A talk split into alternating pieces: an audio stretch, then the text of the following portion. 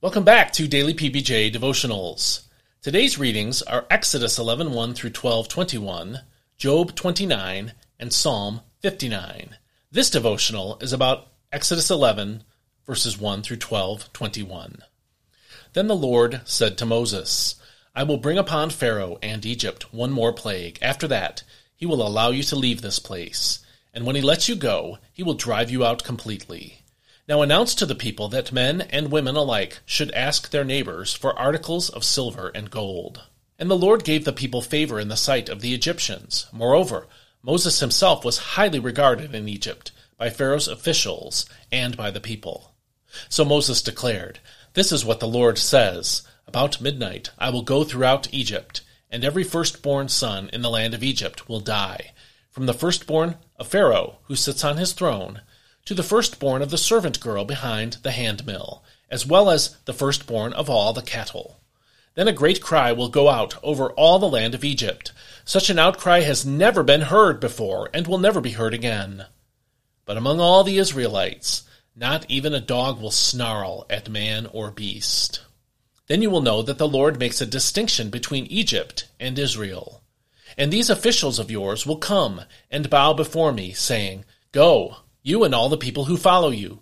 After that, I will depart. And hot with anger, Moses left Pharaoh's presence. The Lord said to Moses, Pharaoh will not listen to you, so that my wonders may be multiplied in the land of Egypt. Moses and Aaron did all these wonders before Pharaoh, but the Lord hardened Pharaoh's heart, so that he would not let the Israelites go out of his land. Now the Lord said to Moses and Aaron in the land of Egypt, this month is the beginning of months for you. It shall be the first month of your year. Tell the whole congregation of Israel that on the tenth of this month each man must select a lamb for his family, one per household.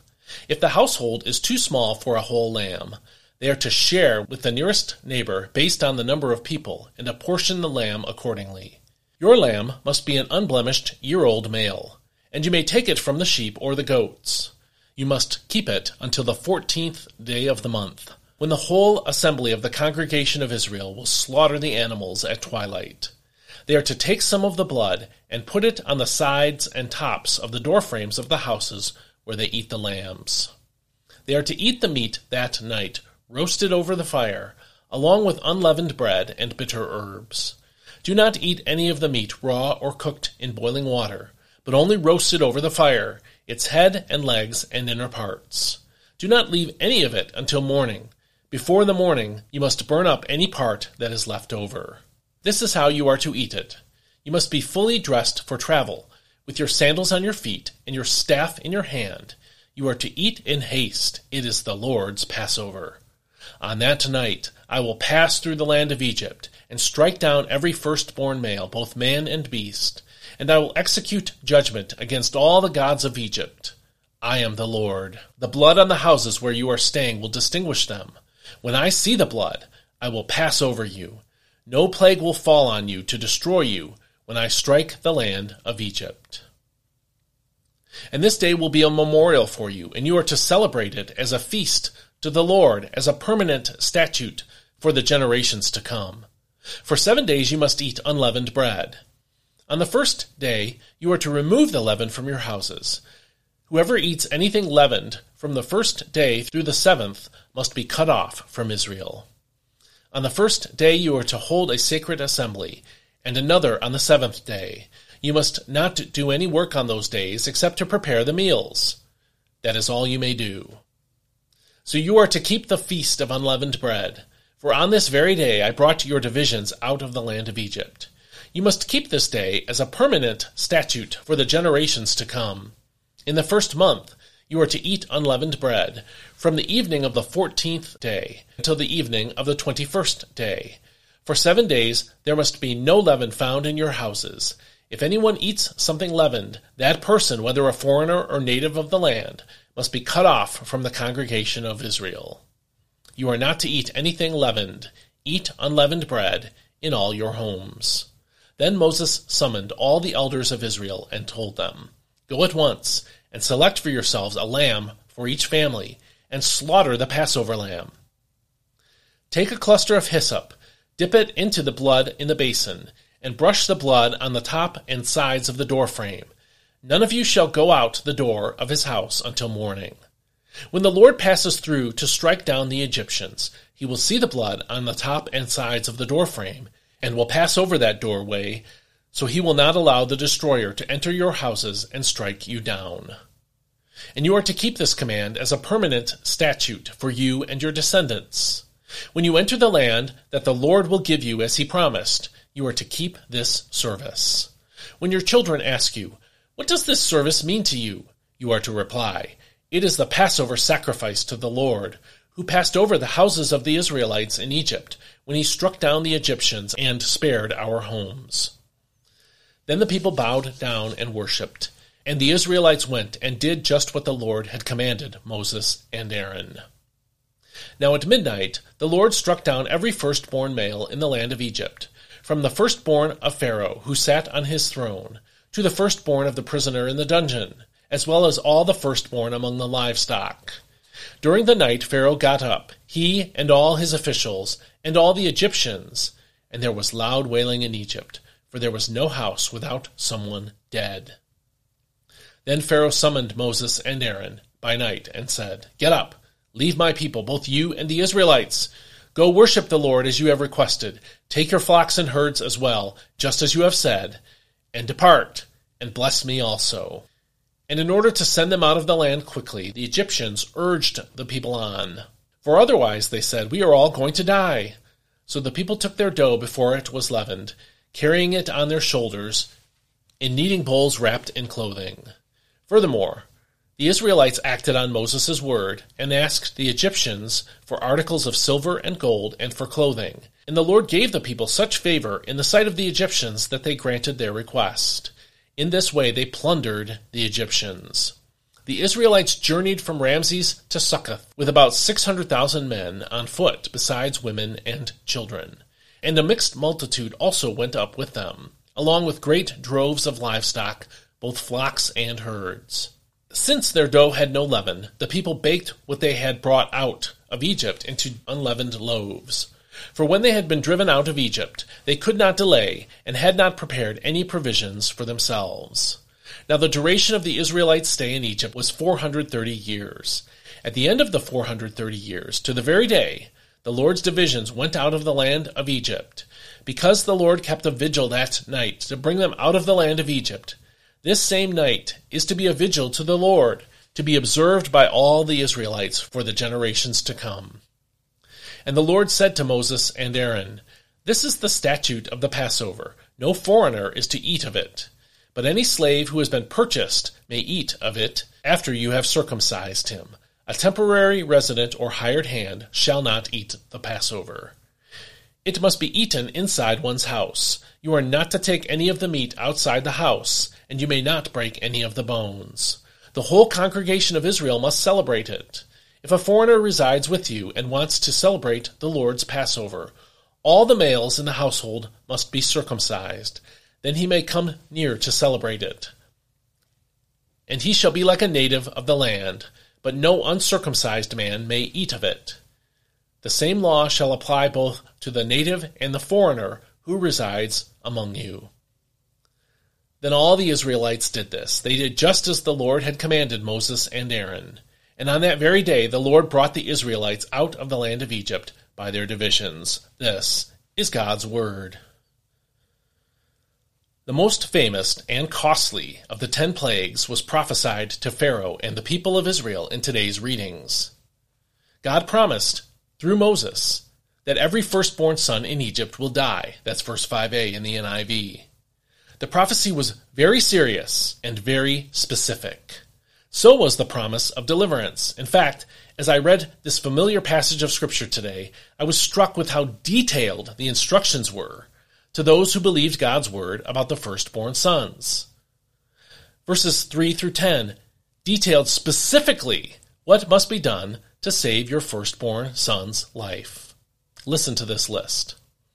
First, the ratio of animals slaughtered to families was specific. One lamb per family, with some exceptions according to verse 4, had to be killed and consumed according to verse 3. Second, the animals slaughtered were very specific. They must be year old males without defect, according to verse 5b, and they could only be sheep or goats, according to verse 5b. Next, the date was specific. It is the 14th day of the month, according to verse 6. Also, the time they were to be slaughtered was specific. At twilight, according to verse 6c. The sign of their faith in God was specific. Take some of the blood and put it on the sides and tops of the door frames of the houses where they eat the lamb, according to verse 7b. The menu for this day was specific. No pizza that night. Instead, they are to eat meat roasted over the fire, along with bitter herbs, and bread made without yeast, according to verse 8. The way the lambs were prepared was specific too. Do not eat the meat raw or boiled in water, but roast it over a fire with the head, legs, and internal organs, according to verse 9. The way leftovers were handled was specific as well. If some of it is left until morning, you must burn it, according to verse 10 in the NIV. The way the meal was eaten was specific also. You were to eat it with your cloak tucked in your belt, your sandals on your feet, and your staff in your hand. Eat it in haste. It is the Lord's Passover. Not one of these requirements had spiritual or physical power to stop an angel from taking a boy's life. The commands, though specific, were arbitrary. Death angels are not afraid of sheep blood on doorposts or leftovers. But following the Lord's instructions perfectly was important for three reasons. First and foremost, the substitutionary sacrifice of the lamb whose blood was placed on the door to one's home, looked forward to Christ's sacrifice for us as our substitute. Being careless with God's instructions would cause the symbolism that pointed to Christ to be fuzzy instead of clear. Secondly, obedience to these instructions indicated genuine faith in God and His Word. If you really believed that God was going to take the life of your firstborn son, and the firstborn son of every family, you would be very careful to do exactly what God said to do. Third, these instructions would provide the template for the annual observance of the Passover. They gave Israel a specific way to remember and celebrate God's deliverance for many generations to come. Now, what does any of this have to do with us Christians? Well, in a general sense, this passage shows us the importance of paying attention to God's specifics as recorded in His Word. But in a more uh, specific sense, we don't observe the Passover as Christians because Christ fulfilled the law on that and every other point. But remember that the lamb and its blood were mere symbols. They had no inherent spiritual power. They merely demonstrated that someone believed God's word and pointed toward the sacrifice of Christ. So, in the Christian era, isn't that a lot like baptism? The water of baptism has no inherent power, but those who believe in Jesus will be obedient by following his commands to be baptized, because water baptism symbolizes important spiritual realities about our identification with Jesus' death, burial, and resurrection, and its application to us personally. The Passover lamb pointed forward to the death of Christ. Baptism points back to it. Both symbols are evidence of faith in God. These days, however, some people don't think baptism is very important. They want to change the meaning of it as a symbol by baptizing babies with a different mode besides immersion. And I've met some who profess faith in Christ who have never been baptized in any way and don't seem to think it is very important. There is no death angel killing firstborns in this age of grace, thankfully. But isn't it just as important, if we believe God's word, to follow his detailed instructions carefully? If you're trusting Christ but have never been baptized, let the example of the Israelites at Passover be your guide. If you have been careless about something else God has instructed Christians to do, then think about how carefully Israel followed God's instructions in this passage. Then go and do likewise. not because you fear losing your firstborn son, but because you fear and love God and want to keep His commandments. If you found this devotional helpful, please sign up to receive it in your email each day. Go to dailypbj.com slash subscribe. Put your email address in the email address box there.